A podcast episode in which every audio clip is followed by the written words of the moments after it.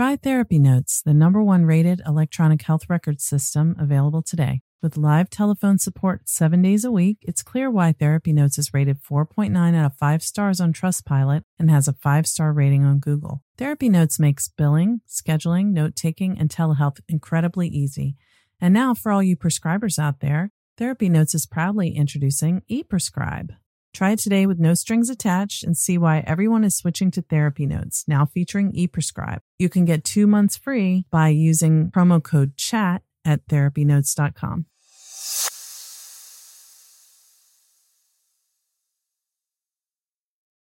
Trauma Therapist Network is a website to learn about trauma and how it shows up in our lives and to find a trauma therapist. Go to traumatherapistnetwork.com to find a trauma therapist near you today.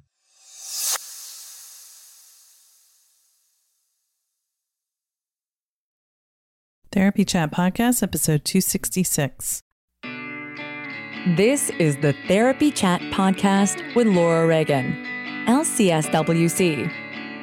The information shared in this podcast is not a substitute for seeking help from a licensed mental health professional.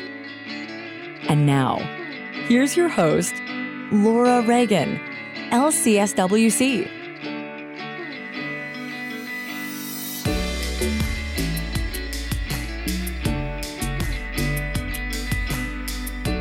Hi, welcome back to Therapy Chat. I'm your host, Laura Reagan, and I'm bringing you part two of my interview with Dr. Andy Hahn about how he incorporates energy work, spirituality, somatic work, and trauma work all into one method. So if you missed part one, that aired last week, and we'll have a link in the show notes to get you back to that. Also, just wanted to quickly say thank you to everyone who registered for the trauma therapist consultation groups. They're full and registration is now closed. I'm so happy that we had a really great response. And if you're interested in joining one of these groups in the future, I'll put a link in the show notes to sign up to get information next time they're opened. So let's just dive right into my conversation with Dr. Andy Hahn. Hi, welcome back to Therapy Chat. I'm your host, Laura Reagan, and today I'm bringing you a part two of the conversation that started last week with Dr. Andy Hahn. Andy, thanks so much for coming back to Therapy Chat today. Thank you for inviting me back, Laura. It's a total pleasure to be here with you and with your audience. So I feel very fortunate. Well, thank mm. you hmm. so much for saying so, and we feel fortunate too. I think our first conversation was so chock full of information and very fascinating. And so I wanted to go a little bit more in depth into a topic that we touched on last time, which is kind of an alternate perspective to what's happening in the body after people experience trauma. But before we even start talking about it, let's just for anyone who may not have heard last week's episode, if you could give a little introduction to yourself and your work. Sure. Uh, my name's Andy Hahn. I'm a licensed clinical psychologist. I got my doctorate in 1985. I got a PsyD and it was a very eclectic PsyD, so I studied a lot of everything. And um, then, uh, about four years after that, I started having some what are now called we called then also psi experiences, and they were sort of like telepathic experiences and psychic experiences that I didn't really understand that well. And they ended with an experience um, where a friend of mine had fallen and hurt herself very badly, and I was sort of flooded with light would be the best way I could describe it. And I asked her to give me her ankle, which was swollen and uh, discolored and she was in a lot of pain and this energy just flowed through me and I just channeled it to her ankle and then after about 10 seconds all of those symptoms went away. At which point I said like this is a new world and I have to go and understand it and I went and studied all kinds of different things which is the foundation of our, you know, the work that we all do together. And the work that we do is a combination. It's a psycho spiritual framework. It's a mind body framework. It's an energy based soul framework. And it really starts with life. And if I'm talking about trauma, which is, you know, a lot of what we talk about here, it's very simple to talk about what the work is. I can essentially do it in a very short period of time, which is why do people come to therapy? I think we know it's because there's only really one reason. There's something that can't be handled and integrated. That is the key. And when something can't be handled and integrated, you go from being the one who's having an experience to identifying with the one who's in the experience. So if I think we talked about, although I don't remember, um, you know, if uh, motorcycle backfires and you have a panic attack, well, you're not having a panic attack right now because a motorcycle backfired, but maybe 10 years ago you were in a war and a bomb went off and you thought you were going to die and you couldn't handle it. And then suddenly you don't remember that you were in the war. You are reliving that over and over and over again. So therapy essentially is about mastering what couldn't be handled and integrated. And the idea is if you could master everything, you'd be free. There would be nothing that you would react to. And so what, what we're really looking for is to become who we truly are, who is someone who wouldn't react to anything. And if we could do that, no one could do anything to us and we could just go around and be fully present. We could be fully engaged in every moment with our hearts and minds open and open to everything. And no one could really do anything to us because we would already have faced it. So what could they do to us? Sort of like, you know, when Jesus finally comes to the realization that he hasn't been forsaken by his father and that they can't do anything to him they, he's not in any kind of anxiety anymore. He's not saying, why have you, why have you done this to me? Why have you forsaken me? He says, like, they're blind. They don't know what they're doing because they don't know what's going on. So they think they're killing me, but they're not because I'm not identified anymore with being a Jesus. I'm much more than that. Just an identity, right? So what we're trying to do is let go of our identifications so that we become who we truly ha- are, which is essentially everything. That's the point. And when we can say yes to everything, essentially we are everything. And then we know that all of us are the same. Everything in the whole universe is the same animating process. So really who we are is everything. We're just a particular version of everything. That's what I think therapy is really about. How do we do it? It's easy to describe. When there's something that can't be handled and integrated in that moment, a discomfort is born. So that leads to a very interesting idea, which is that every discomfort is a narrative, every one of them. And everything you can't handle and integrate has an associated discomfort or discomforts. Or if I say to the person who's having the panic attack, when you're having this panic attack, what are you feeling in the body? And he says, My heart's palpitating, then I would say, Well, it's not that you that's having a panic attack because nothing just happened right now. Someone is here whose name is heart is palpitating. That's their name. They're a living being. Your name is Andy.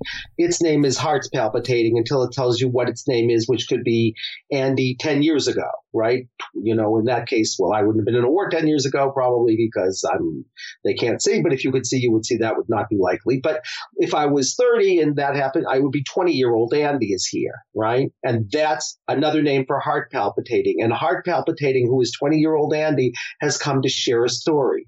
And the second you choose to become heart palpitating, you no longer are identified with 20 year old Andy. You are witnessing and holding 20 year old Andy while simultaneously learning firsthand, experientially, what 20 year old Andy is experiencing. So it becomes very immediate, except the difference now is you've chosen it.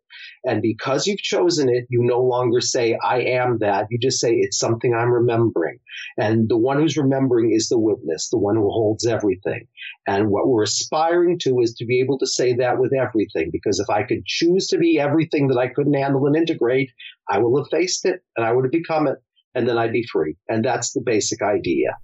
And then the only problem is, so the pure form of this is anytime you have a sensation, you could just choose to bring all your awareness and focus there and become the sensation and just say, okay, headache, what have you come to share before I take a pill? I'm not going to hate you. I'm not going to try to get rid of you. I'm going to say you're here to share something. And everything that we suffer about, which means that we're anxious about it, or we're judgmental about it, or we're comparative about it, or we're shut down about it, whatever it is that we're suffering about, we could say, when I'm suffering that, what happens in the body? And you'll feel something, even if you feel nothing. And feeling nothing is a feeling. It's called dissociation. It's called, you know, I'm feeling nothing is something. And then you'd say, well, where are you feeling in your body? I'm feeling nothing. And I have not yet had one person who couldn't answer that question. So they'll say, I'm feeling nothing in my stomach. Okay, I'll say, become the nothing feeling in the stomach. And then they'll find their story about why they were dissociating. Okay. So as soon as you can do that, you're great. Now the only problem is sometimes the thing you think is the problem is it's a symptom of something else. So let's suppose, since you talked about, I don't know, what we talked about last time because I can remember, I, I tell 15 stories over and over and over again because they're dreams to me, but I never remember which ones. Let's suppose, you know, you're at a conference with me and you come up and you say, I want to work on my major depression. Nothing has touched it. You know, I've taken, I've done all kinds of therapies. I'm at a behavioral medicine conference. I've taken all kinds of medication, but I still feel weighed down. I feel helpless. I feel hopeless. I can't move. And then I'm going to find out through a process that we call kinesiology or muscle testing if that's the most important thing to work on, which I can describe to you later if you're interested in going back over that. But it's just a way of accessing your deepest wisdom. And it may say, no, that's not really what the thing is that's most important. That's a symptom of something else. And then you start to have a panic attack in front of all these people and you say, oh my God, I'm having a panic attack in front of all these people and I'm going to do something wrong and they're going to all kill me. And I can find out, is that the most important thing to work on? Well, let's say it doesn't say it is. Then what I, let's say the person doesn't know what the most important thing to work on is then what I've done is I've tried as best I can to map sort of universal th- thematic mythic stories that happen over and over and over again. Stories of deaths that can't be handled, stories of betrayal, neglect, being taken over by energies. There's all of these stories being abducted by ETs. If you can think of the story and it's something in common knowledge, it's something you get stuck in. Well, let's suppose we find out that person is stuck in a traumatic death which we call a death wish, which is to say that the real problem is there's someone there who couldn't handle the death, however you want to understand that, because it doesn't matter how you understand it, right? And so their problem isn't the depression, the way down, helpless, hopeless, can't move. It isn't, I think these people are going to kill me. It's an unfinished death. So if I say to that person, what happens in the body when you really allow a part of me that wants, a part of me is experiencing I want to die, let's suppose you have then say, oh my God, my neck is hurting terribly. And you start to violently wrench your neck. And then you bring all your attention there and suddenly you are a person because you can be kinesthetic, so you would live it out, or you could see it visually like a movie, or you just might know it like you're reading a novel. But the person I'm talking about was very kinesthetic. So she starts violently wrenching her neck and she's saying, Oh my God, a guillotine's coming down on me. And she's screaming at that point. You asked if that ever happens. If you, if you remember it kinesthetically, then you'll be she'll be choosing to remember it as though you're reliving it, but you won't, but you won't be you because you're the one who chose it. And she's screaming, you know, the guillotine's coming down on her head and she's screaming at God and saying, how could you do this to me? I was a good Christian. Didn't I do everything right? Okay. And then she says, I think I must have died in that tone of voice. So we know what her problem is. Her problem is that she couldn't handle the death. She couldn't integrate it. She was too scared psychically and she was too scared of what was happening. So she left her body before she had died. And so now she's stuck reliving that out over and over and over again. And suddenly we realize her depression where she says, I'm weighed down. I'm helpless. I'm hopeless. I can't move. That's not a metaphoric way of describing the depression. It's literal. So whatever you experience is you're always literally telling your story. And she's telling a story, but no one's listening in the literal. They say, oh, that's how she describes her depression. No, she's in a story where she's weighed down, helpless, hopeless, can't move. She's in a story where she's in front of a whole crowd of people and they're throwing terrible things at her, you know, right before she dies and she's there and they're throwing things at her and she's saying, I'm never going to be in front of a crowd of people again. They'll kill me. So she has a story about that in this lifetime, but that's not it. That's just a reenactment, just like the guy who was the panic attack, you know, from the bomb going off 10 years ago. She's just reenacting that death story. And, you know, if, if she was betrayed by a man out there who she thought loved her, she'd come in and she'd say, you know what?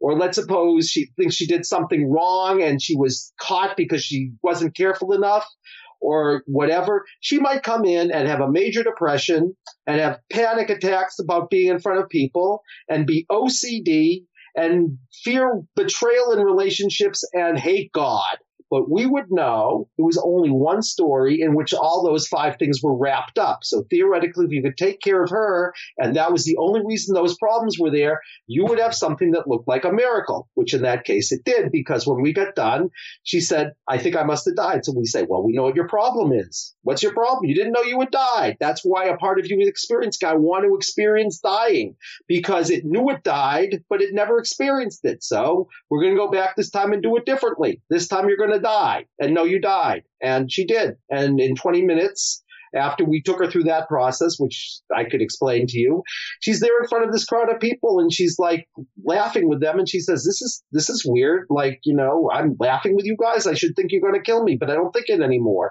And we're in an amphitheater. So she's turning her head from side to side and she's saying, this is impossible because I can't turn my neck. I had whiplash, except her whiplash wasn't whiplash. It was just an energetic that was bringing back to her the possibility of remembering where this thing crystallized you could say in a hologram so that it was a stuck dense energy. And so it brings it back. That neck pain will bring back a whiplash story in what's this person's current lifetime as an echo of a reliving of that traumatic death in 1783, if you believe in that. And if you don't, it doesn't matter because you'll still experience the story. And you can call it a myth or you can call it, you know, like a dream, or you can call it imagination, or if you're with a child, you'd call it play therapy. It doesn't matter. But what matters is she's turning her neck from side to side and she's saying, I can't move my neck this far. And if I did, I'd be screaming here in excruciating pain and I don't feel any pain. And if her OCD was there and it was only this, she'd say, Oh my God, my OCD is gone. And if she felt betrayed in relationships and it was only this, suddenly her relationships would improve. And she, what she said is, I feel the presence of God here. I've never felt that in my whole life. I keep going to these workshops and everyone else is saying they're having the experience. Why not? It's a clue to what it is that she's trying to remember. It's not the problem, it's the point. But we don't listen to ourselves. So, and so that's the message. And the message is if you can find out what the real problem is and you can find out the root cause of it, where it crystallized, right? And you can find out what that being needs. If you find out those three things, what the real problem is, where it originated, because everything else is an echo. It doesn't do as well if I work with the guy who's having the panic attack because a motorcycle backfires as if I work with a soldier 10 years before, right? I have to, if you don't know the cause, you can't know the resolution. At least that's my way of understanding things, mm-hmm. right?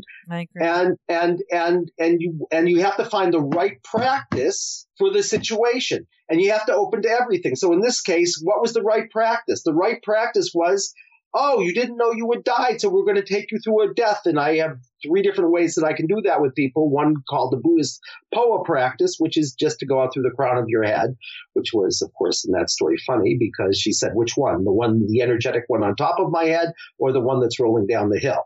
And that was, she actually said that, but, was, you know, so, I mean, that's, so what I do is I find out with you what the real intention is.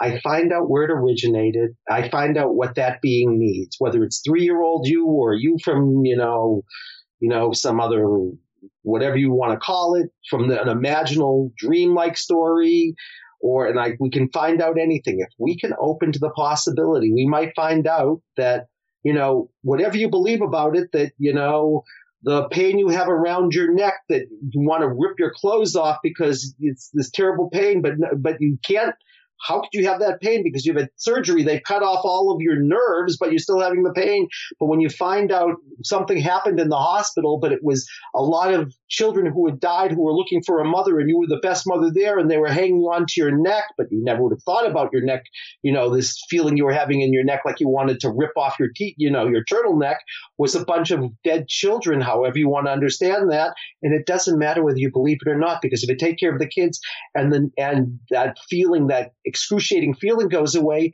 you won't care if it's real or if it's in your imagination or anything. All you'll care about is you don't have to rip off your turtleneck. And that's what we do. That's our story.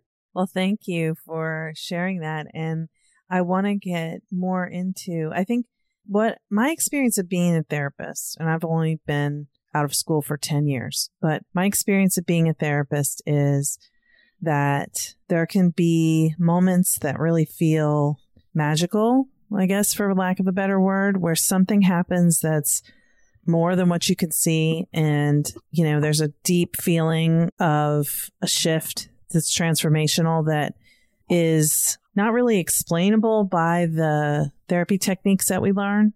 And I've definitely, I know we talked last time, and and when you and I were chatting before we started recording, uh, you referenced that I have training in sensorimotor psychotherapy, and in doing using that work to do somatic therapy, I've definitely experienced things that are like, wow, I don't understand how this could happen, and mm-hmm. certainly clients have felt that too.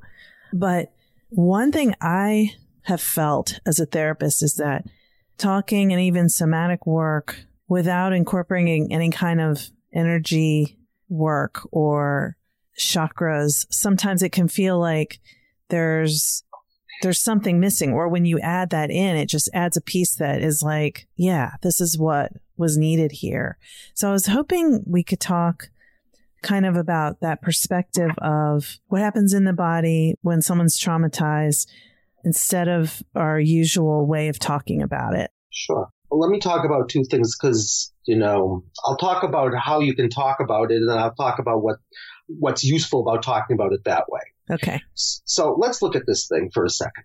What happens in your what happens energetically when there's something that can't be handled and integrated? And really what you'll find is I'm going to keep this pretty simple. One or more of three things happens, right? So let's talk about where things are if things are going perfectly. And we're going to talk about fields of energy, centers of energy, and flows of energy. And the flows are called meridians if you're in Chinese medicine, and the the centers are called chakras if you're in various traditions, and the fields are called a variety of things also. So when you're traumatized, one or more of three things happens. Either the field breaks apart, at which point you feel some sense of I'm not integrated, and people talk about it like it's dissociation. If a field breaks apart, it's called dissociation or it's called lost soul parts if you're in a different tradition. And the way people talk about it is, I don't feel like I'm all here. Or they'll talk about it like, you know what? My, my emotions are separated from my thoughts or my sexuality is separated from my love, or my ability to deal with details is, uh, I can't deal with details in the big picture. So they'll say a variety of things that will either be something like, I don't feel like I'm all here, or I feel like I'm broken into pieces. And they'll talk about it that way. And it's because literally that's what happened. Something broke apart. We'll call that. And so the field that is supposed to be integrated and integral is supposed to be one is now in pieces. All right. That's the first thing that happens. The second thing that happens is what, what are your chakras or your energy centers? They're supposed to be clear. They're supposed to be, if you could see them, if you had a third eye, you could see them, they would look clear. But when there's a trauma, they get clouded over. And so what happens is chakras, if you wanted to say, what are chakras or energy centers about? They're really about things in relationship with each other. So depending on which chakra, because depending on what system you like, we can talk about anything from seven to 12 of them, typically of these energy centers one or more of them will get cloudy. And at that point, you will say something like, you know what? I don't know what to do in this kind of relationship. I don't know what to do with in my relationship with my clan. I don't know what to do with my relationship with my creativity. I don't know what to do with my relationship with myself. I, I, my heart, you know, I don't know how to access my, my compassion. I, I can't, uh, you know, when I, when I know what it is that I have to say to you, I can't say it and I can't hear myself. So they'll, you'll talk about it as a way of being unclear. But really, what that is, if you could see it, is energy centers in your field that are literally become unclear. And so you could do something about that. The third one we're talking about is flows. Now, when you're in the flow, you know it. You're it's it's vernacular. I'm in the flow. It's like yes, I'm going forward. I'm I'm fully here and I'm in the flow. But the next thing that happens is we have a bunch of like rivers in our field, and when you have a trauma, they can get stuck, and you will literally say I'm stuck, and it'll be around some issue, and the issue could be content or it could be an emotion or it could be anything. But people when people say they're stuck, right? Like frozen and stuck and they can't move on some area, what you really are saying there's a block and a flow. Okay. So that's the way you could talk about what happens in the energy field. And I'm trying to give you a little sense of how people would talk about it that's useful.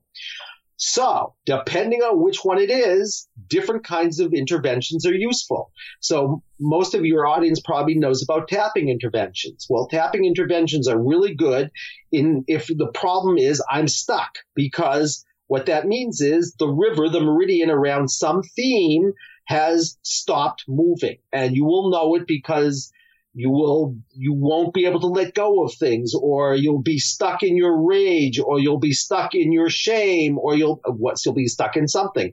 And all of these meridians you could say if you could start the flow again you would get unstuck. There would be flow again. There'd be movement again right? Mm-hmm. all right so that's why people use things like EFT or any of the any of the tapping interventions. That's what they're spectacular for. And since, you know, if that's the one tool you have, if you can eventually that will take, you know, you can, you know, if you undo the rivers, eventually that will affect the centers and eventually would even affect the fields, but it's not perhaps the most elegant way of doing it. But, you know, it will do something for sure. Now let's suppose it's a problem of your relationship with something more. It's not so much you're stuck, it's that you were like in this place of unclarity or like, you know, I can't, I can't do something in the context of a relationship. Well, then you'd find out that something has happened with the chakras. And the typical thing you do for that is one of two things. You either do some kind of visualization practice. Well, you, you typically do, you do a vibrational practice, which for most people is going to be one of three kinds. It's going to be kinesthetic, auditory, or visual. If it's kinesthetic, they're going to do something like shaking. So like, why is it that shaking works? You know, if you're doing somatic experiencing, for example, because you're kinesthetically letting go of what's happening there, right? If it's a visualization process, if it's if it's it's, it's a auditory process, you'll make a sound, and there are sacred sounds in many traditions, and each of them aligns with a different chakra. So it's like a key that unlocks the chakra and lets it get back into its clarity. If it's if it's visual, you do one of two things typically. You either start spinning it which is sort of like, you know, using a dryer or a washing machine. It cleans it, or you use light. And each of the chakras, depending on what system you're in, there's a color of light that's associated with each of these centers.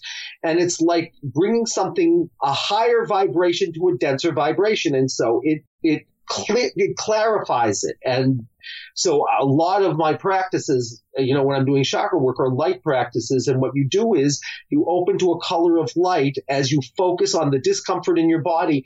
And in some systems, it makes a circle around you. So it's like a clock. And in other systems, it's vertical. And it actually, in your visualization, it matters whether you do it straight vertically or you do it more like it goes around you. And I will tell you, for most people, in my experience, it's, uh, it's a more, it's, it seems more powerful if you start at your root, which is red, and you go up to your crown, which in, is different in different systems. It's either gold or white. Um, the system that most people respond to for me, the crown chakra, which would be the seventh, is gold.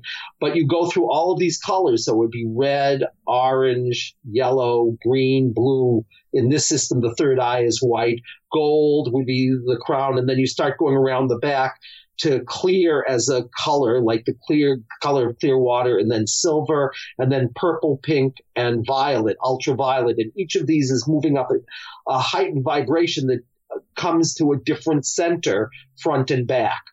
And then you can go to black, which essentially is the fullness. It's, it's all possibilities. It's all potential as a 13th color that opens you to everything. And that's a very powerful practice for that. So different practices or different interventions are useful. And I told you, you know, if you have a dissociation practice, well, there are all kinds of practices you can use for that. The simplest one is something called frontal occipital holding, and frontal occipital holding is very nice practice, and I would highly recommend people get it when they're feeling like they're not fully there. They put if you put one hand on your forehead lovingly, like someone would be like, you know, be like the most wonderful mother you could ever imagine who's gently putting her hand on your forehead and saying like, I'm here with you. And you literally can do it. You put one hand behind your head, right? Like, like I'm supporting you. And what that does is it makes an energetic connection between the occiput and the frontal lobe, which is a very good thing because then what you're doing is you're reconnecting the occiput, which is, I could say a lot about the occiput, but really it's about literal vision and it's also about, to some degree, about your emotional life. And you're reconnecting it with the prefrontal lobe, which is about executive function. So suddenly your emotions and what you saw and the emotions that came up with it will not be disconnected from your capacity to be an executive anymore.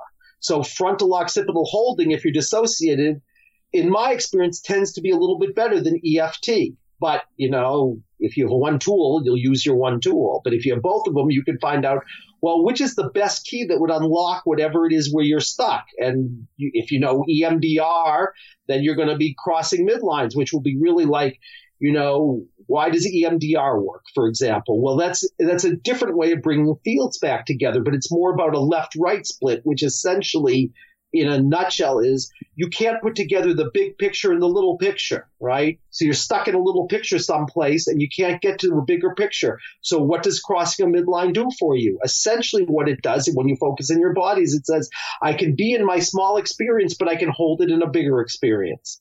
So if that's what you're looking to do, EMDR is spectacular. Or another intervention, which is a version of it called reversal tapping, which is like crossing the midline with your finger, except you do it as an infinity loop. Because then you're also firing in your brain, which means you become more open, you, you know, sort of visual, auditory, and kinesthetic. So if you make it, instead of just going straight across your midline, if you make an infinity loop across your midline and follow it with your eyes, you're crossing the midline, but you're also firing you know, kinesthetic, again, auditory, visual, real, and imaginal. So it's a really beautiful practice. And you can begin to know what practices are likely to be of most use in any particular situation and if you have lots of practices, then you'd say, well, let's try to figure out which would be the best one. And if you have a way of accessing the person's deepest wisdom, then you'd know which practice would be the best one to start the meridians flowing again, or to clear the chakras, or to bring the fields back together. And essentially, then you have another tool in your toolbox or several tools and you know what they're useful for. And then you can link that back up with the body because well, the body will take care of itself because really what you need to know there, I'm sorry, I'm trying to give you a lot of information at once. You got to figure that energy is going much faster than matter. So everything that's happening in your body, whether it's brain function or anything that's literal, is going to be a dense version of a higher vibration called your field center and flow. So if you can take care of the field center and flow, it will almost by definition take care of the matter. And suddenly your brain function will be working better, which is, of course, fascinating. And you can work, I would say, much more sort of efficiently and effectively if you start with energy than if you start with literal matter. But, you know, that's my way of thinking about these things. And you can start with things like brain function or, well, I'm, I'm not going to go through all of that with you either. But I mean, if you start with if you start with brain function, you'll start with brain function. You'll start with um, you know the theories of trauma that work on on polyvagal theory and and that work and you know but you could start with the energy and then there'll be sort of like a flow that will transform brain function and you know you can actually see that if you do the research you can actually see when you do these kind of energetic interventions you can actually read it in the field you'll see changes literally in the energy in your body that are measurable I don't know if that spoke to your question or not, Laura, because like, you know, you get line me up, I can, well, you know, so.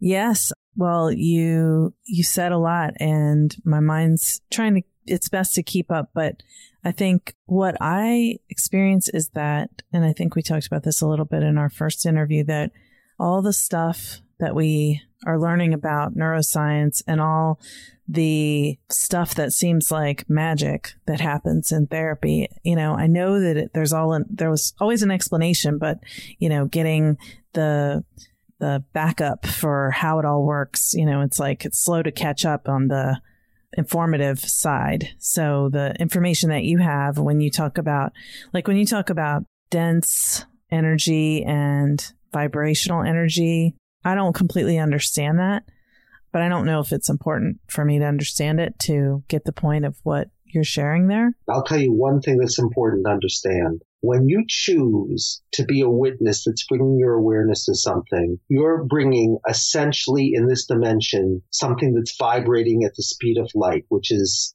you know, it's actually, it's, if you do it in a certain way, it's like bringing the speed of light squared to matter, which is one. And it's like what is matter? It's energy that's slowed down by, you know, energy e, e, equals mc squared in this dimension, right? What does that mean? It means if you slow down energy to the tune of the speed of light squared, it turns into matter. Well, what you can do is you can go in the opposite direction. If you can bring E to M, it speeds up by the tune of speed to light squared. And the way you'll know it is the dense energy in your body called the discomfort will just go away. And that's how you'll know something is different. If you invite someone to bring all of their attention to the energy that's the dense energy that they're going to call sick to stomach or pain in chest or itch on foot or headache or buzzing overhead. Those are all dense energies when you bring your awareness to them and you hold them with that kind of witness function, it's like saying, we're going to speed you up so much that you're going to go back into your pure form. And the way you would know that in a therapy session is your, your, your pounding chest will just stop. Your excruciating headache will just go away because it will go back into its pure form. And that's you as a client will know right away if you've chosen to bring your attention to the sensation and you've shared like you're going to let it use your mouth and use your eyes and share its story. And if you if you just let it share its story while you are there as a witness holding it magically after 20 minutes that excruciating headache that's been there for 2 days will just disappear. It will go back into its pure form which is a verb. It's a flow. It's no longer an identity called headache. It's now you can't find it anymore because it's gone back into something that doesn't exist in the world of matter. It's gone back into its pure form. I don't know if that helps any, but from a practical point of view, it's great because you'll know in one session, if you start with a body sensation and it isn't there anymore, you'll know something's different if you're the client. And if it's still there, you'll say, Andy, like, you know, I started with, I was feeling like I was going to retch and I still feel like I'm going to retch. And I'd say, well, then I got to figure out what's going on because I trust you. That's where it's useful. Yeah, I can understand that. Thank you. Yeah.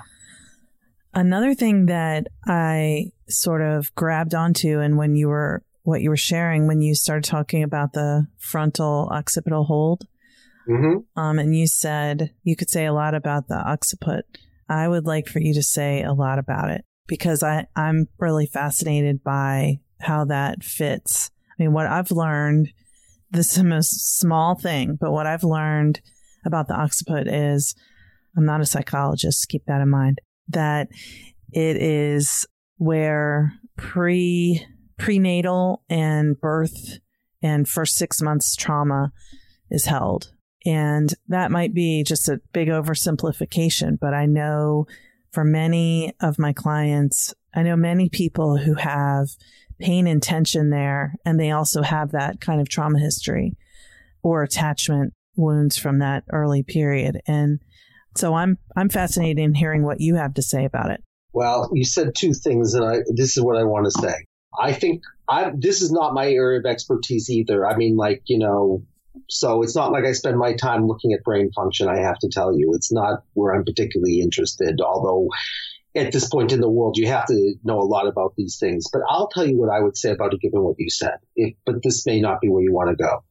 If someone has pain and tension there, and they choose to bring their awareness there, and it's prenatal trauma, let's say it's trauma in the womb, and they bring their attention there, and it really was, suddenly they will either see themselves back in the womb, be back in the womb, or know what was happening back in the womb. And I would say if they have tension there and they choose to bring their awareness to that sensation and they're supposed to find something that's an early trauma, they will find it. But I would say that you can't, it's not a guarantee because what it also might be is it might look like, you know, early trauma where, you know, something happened to their head, but they may have been another story where somebody, you know, in an imaginal world, they were in a war and someone cracked their skull open from behind. Mm-hmm. And so, like, you know, then you would work on the prenatal trauma and you still wouldn't get the fully elegant result because even that would be something else.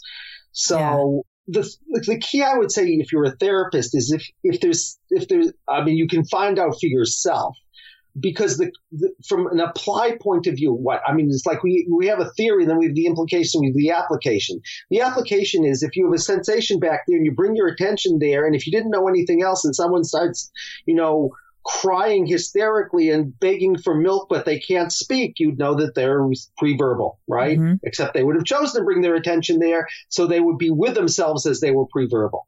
And from a, from another point of view, it's interesting in terms of research but most of us aren't researchers. Most of us are clinicians. So, like, from my point of view, that's why I'm not so interested in the research, to be perfectly honest. so that's why I say, I mean, you have to pick up some of it just by the fact that that's where our world is. The cutting edge of our world right now is brain function.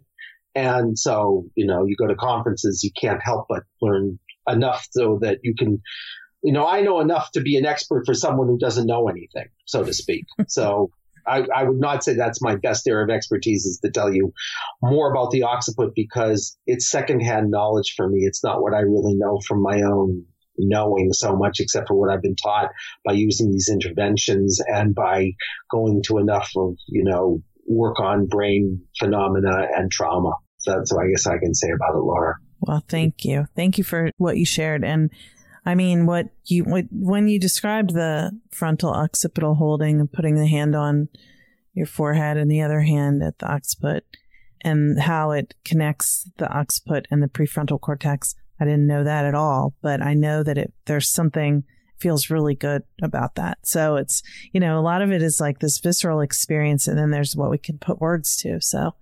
Mm-hmm.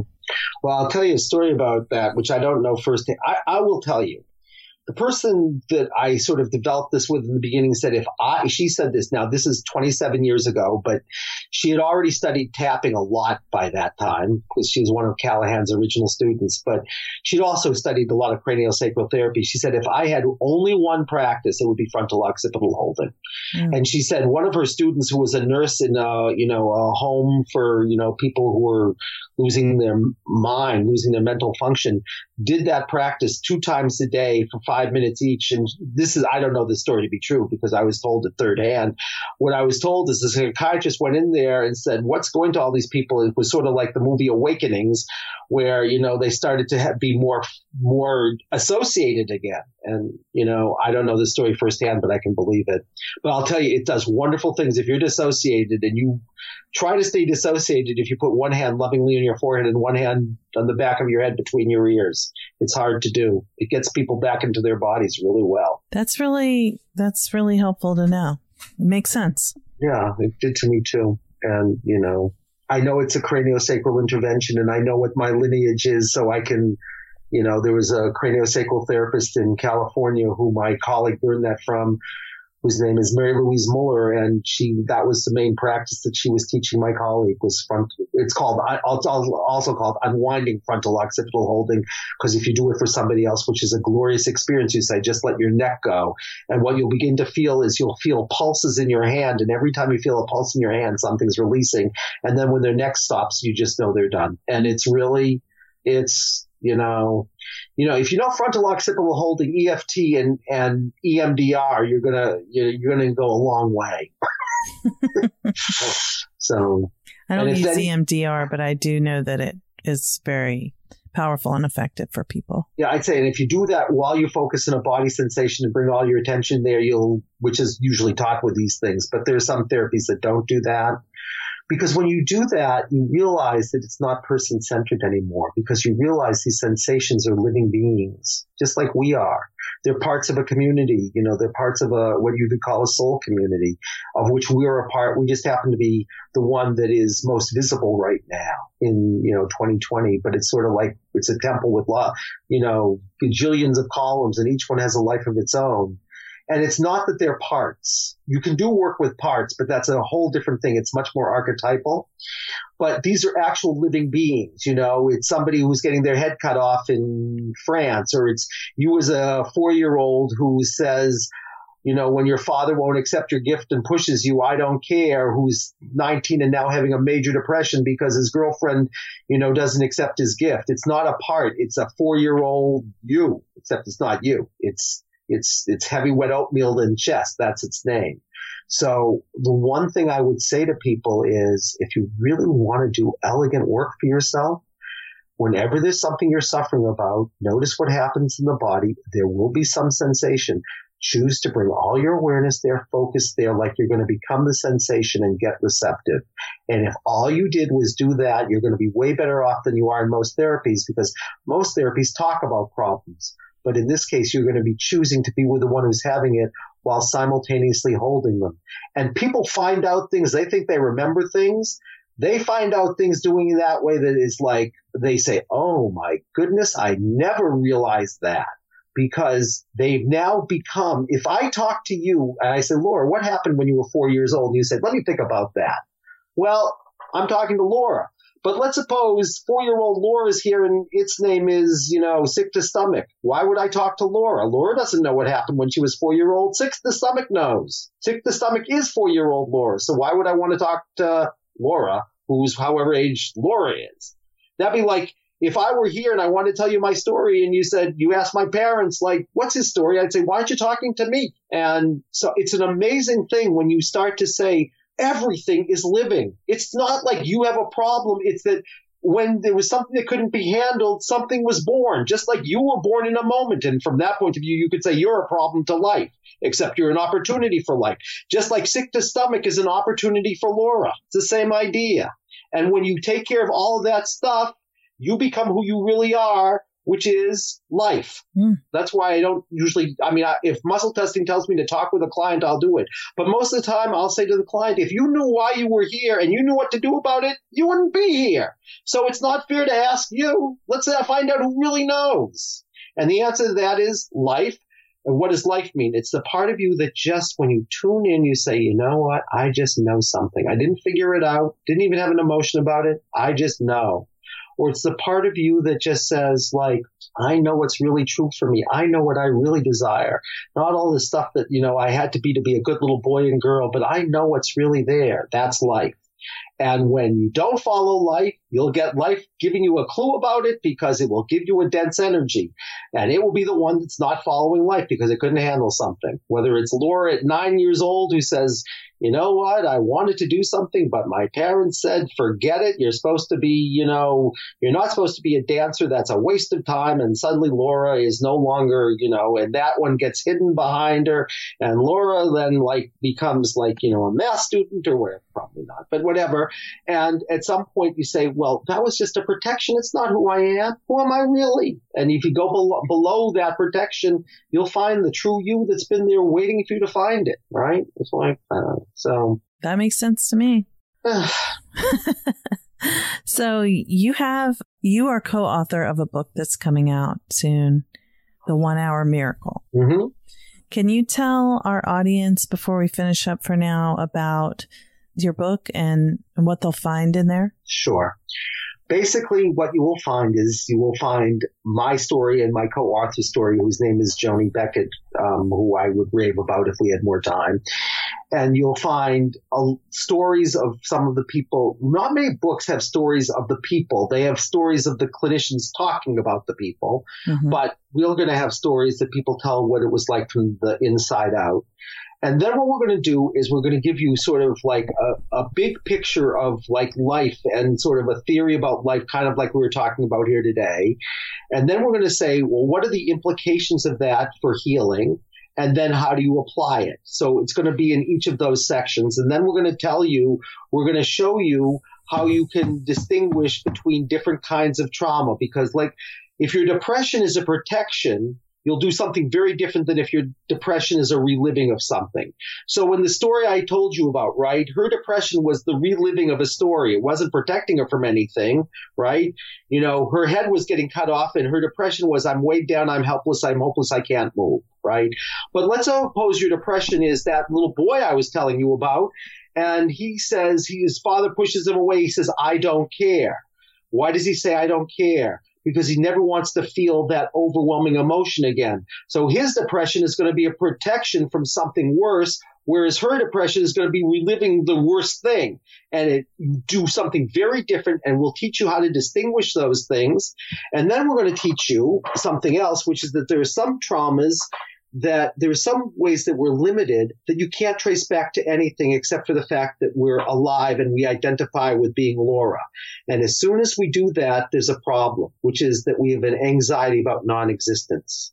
And what is non-existence? Non-existence is the divine. It's life, right?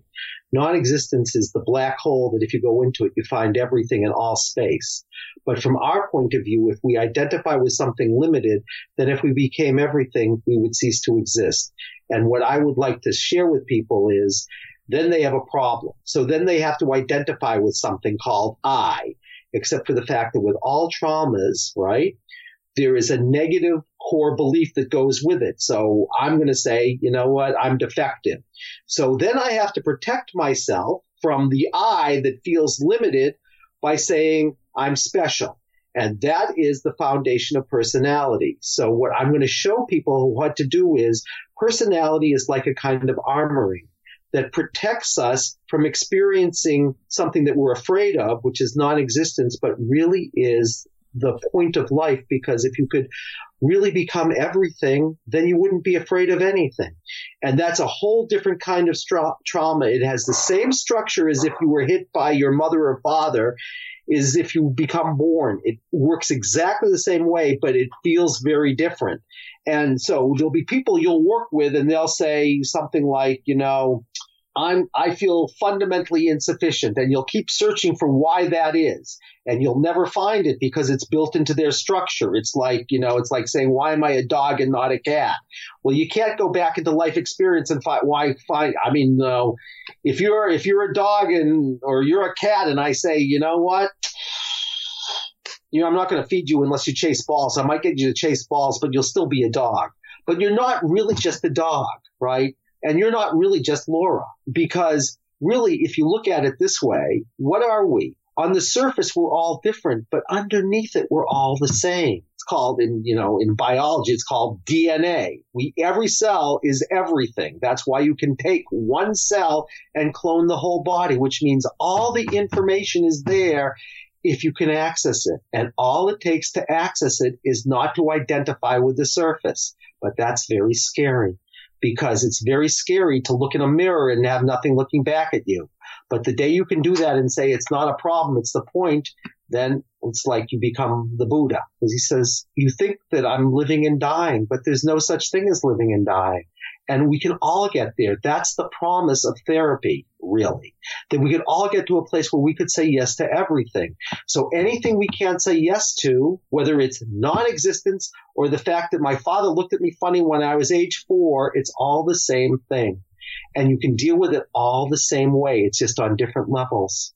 And, you know, if people know that, then it's like they could be free. And then it's like, it's like, you know, ultimately we could all get to a place where, you know, whatever tradition you're in, you know, Christ says you're all Christ. What does that mean? It means that we're all everything. We just don't know it. And like, if we could get people to a place where they say, like, there's nothing I have to be anxious about, then I can really align with who I truly am and play my part in this amazing journey called life without fear. And that's when things get really amazing because we then get to say, yeah, I'm going to be the ballerina because that's, I wake up in the morning and I can't not do it because I'm just, you know, or I'm going to be the barber because when I'm cutting someone's hair, I'm just like fundamentally feeling great or whatever the heck it is.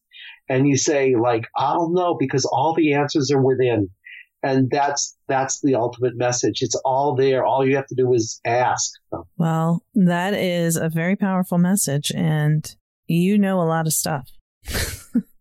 Yeah i know a lot of stuff and someday i'll get there but you know i know a lot of stuff and i'm still working on all this stuff still after knowing all this stuff for 27 years. It's you know that's why i say some of the stuff when you really have to face like you know your deepest fears about yourself as my wonderful partner and spiritual partner and all this Joni says, it's like, you know, climbing Mount Everest and the higher up you get, the, you know, the tireder you get and the less oxygen there is and whatever, but you have to know somewhere there's the promised land, you know, mm. and it's when we can just, so, you know, so I'm still working on stuff. And, you know, the amazing thing about this work, I'll tell you the amazing thing about this work too, Laura I had a, I had a, when one of our trainings, I don't know if I told you this, one of the people who was in the trainings, the organizer, her daughter was a 17 year old. She was a senior in high school. She said, could she come to the first weekend of the training? I said, sure, she can come to the first weekend of the training. Anyone who has an open heart and is, you know, can follow a protocol can come to the first weekend of our training. So she comes and she on the second day of the training gets we we we practice very quickly in this training that people actually do a session with each other. And she gets matched with a a very senior healer who looks at me like to say, You're gonna send me off with her? And I said, Yeah, the life said that the two of you are going to go off together. She came back an hour and a half later and said, That was the deepest healing I ever had. Girl said, It wasn't that hard to do. I could sit with her and I could read a protocol. Okay. now I want you to know I'm doing this work for 27 years. I'm still learning stuff. Every day I wake up and it's like, it's like my eyes are open to something new and my clients teach me something new. And it's like, I haven't, and I believe me, I can get bored. I never get bored with this. It's like, it's like I still am learning things. I was learning things the other day. I mean, it's like, that's the amazing thing about this. It's like, and you know, my apocryphal story was when I went to the planetarium when I was like a six year old with my brother. Tells you everything you want to know about me and my brother. You know, it's a story about going to the stars, and I leave there and I say, I want to understand all the answers to all the questions in the universe. And my brother, you know, who's about spaceships, he says, I want to know how to do it. And that tells you everything. And I've been moving more towards my brother, and he's been moving more towards me. But it's like, it never it's like oh my god it's all understandable. And and it's no it's no use to understand it if you can't understand the implications then what then to do something with it right? So it's like it all has to go together. And and it's all you know it's like it's like wonder. It's like it's like uh it's like entrancing. It's like you enter into something right? You go through into an entrance but what happens when you go into entrance, you know, and not a trance, but to be entranced by life? Say, oh my God, I get to know you more and more and more. Like, mm. and then we can use that for helping everybody know it more and more and more. And then they, we get a result, which is either their symptoms go away or they say it's not a big deal. And of course, if it's not a big deal, it's not a problem. If someone came into me and said, you know, Andy, I have an intention. I never want to die in the material form. I can't promise them that won't happen, but I can say, look, if we work long enough, which may take lifetimes, at some point or other, you won't be anxious about the fact you're going to die. Then you don't have a problem. So wow. you have to be able to use it, you know? So it's, you know, yeah. Really, well, yeah. I mean, it is like this is this type of exploration is not, I mean, it just seems infinite. Yeah. But not in a but, bad way. No, in a good way. But the amazing thing is, you know what's the amazing thing? The infinite is limited. Think about it for a second, because if you're everything, the one thing you can't be is hey, you can't have a relationship with anything. So in order for the infinite to evolve, there has to be something that isn't infinite because we can do something the infinite can't do. We can eat an apple. The infinite can't eat an apple because it's all everything. So how can it eat an apple? It has to be separation and identity to eat an apple. But if we could simultaneously be self-aware that we're everything while we're something, that's pretty wild. Mm. And so I think what we're doing actually is you could say that in terms of life, every time we become more aware, we're helping life evolve. Life evolves through us. It, life needs us just like we need life. Because how is life going to evolve if it can't have experiences? And life, in order to have experiences, it has to be with all the things that are, you know, the the particles of life that forgot who it really was. But imagine what happens when we remember who we are and we still can eat an apple, so it's, to speak. I, I can barely wrap my mind around it. Me too. I can't wrap my brain around it at all, and I can barely wrap my mind around it too. But you know, it's like it's a north star. I know it's there someplace, so I keep searching. You know. Well, thank you so much for sharing a tiny sliver of what you've been doing for 27 years with us today. And can you tell our audience again, for those who didn't hear last week's episode, part one, where they can find more of what you're doing? Sure. They go to lifecenteredtherapy.com. That's our website. If they want to know about our online training, they can go to Ready for a Miracle and they will find it there. And you can find all of our practitioners in our on our website under about LCT. There's a pull down menu that gives you all the practitioners. And you know, if you ever want to, because what is really amazing, Laura, is when, you know, someone gets to experience this and we all get to be there with them because when they're doing work, it's like everybody gets to do work, your whole audience, believe mm-hmm. it or mm-hmm. not. Yeah. So if you if you ever really want to do that, I can say that to you now because I'm just thinking about it because you know you can do whatever you want with that. But um, well, you know, everyone who heard last time will remember that you you mentioned doing leading me through something for our part two, but I wasn't ready. well, if, if if anyone wants to, and you want to pick somebody, and you want, because I can do the demonstrations remotely. You know, I can. I work with people all over the world, and you know, the thing I would say to anybody is all I'm going to ask you is if you could have anything you want from our time, even if you didn't think it was possible, what would you really intend? If you could have anything you desire. And I will tell you, I've done this over and over and over again. And you know, the one thing I would say is you're, it's, I'm here with and for that person fundamentally. If they say something's coming up and I don't want to share it, I say, I'm so glad that you were able to tell us what was true for you. Uh, but I tell everybody that that has not happened once. And I've done demonstrations for, you know, I can't even tell you how many. And I think part of the reason for that also is, you know, some people like, you know, some people are, you know, are very happy to share themselves with everybody. But there's also a sense of like, oh my God, we're all in something together and we're all being, you know, that person's being held.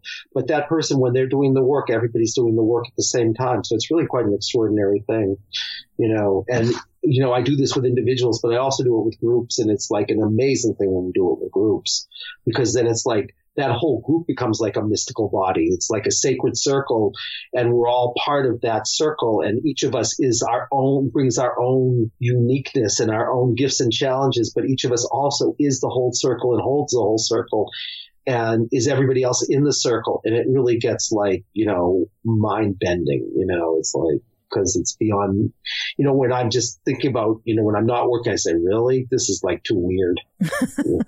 then I want to go back and watch football. But you know, I'm being serious about it too. You know, it's it's really something. But anyway, thank you so much, Laura, and I hope you and your audience. What I really hope is that they got. I hope you got whatever it is that you most wanted to get from this. I hope you got it. And if you didn't, and you write us a question you know, whether I come back or not, I'll be happy to like reflect on it with you. And I love the fact that, you know, you let me have a chance to share this stuff and I love having a conversation with you. And, you know, I feel just really grateful and you know, it touches my heart. So thank you so much. Oh, thank you so much too. And, um, you know, we'll definitely talk about having you come back sometime, but for now, we've got part one and part two. And, and for anybody who didn't hear part one, there will be a link in the show notes and there will be links to the, websites that Andy mentioned as well. So thank you for listening. Thank you for listening to Therapy Chat with your host, Laura Reagan, LCSWC. For more information, please visit therapychatpodcast.com. Try Therapy Notes, the number one rated electronic health record system available today. With live telephone support seven days a week, it's clear why Therapy Notes is rated 4.9 out of 5 stars on Trustpilot and has a 5 star rating on Google. Therapy Notes makes billing, scheduling, note taking, and telehealth incredibly easy. And now, for all you prescribers out there, Therapy Notes is proudly introducing ePrescribe. Try it today with no strings attached and see why everyone is switching to Therapy Notes, now featuring ePrescribe. You can get two months free by using promo code CHAT at therapynotes.com.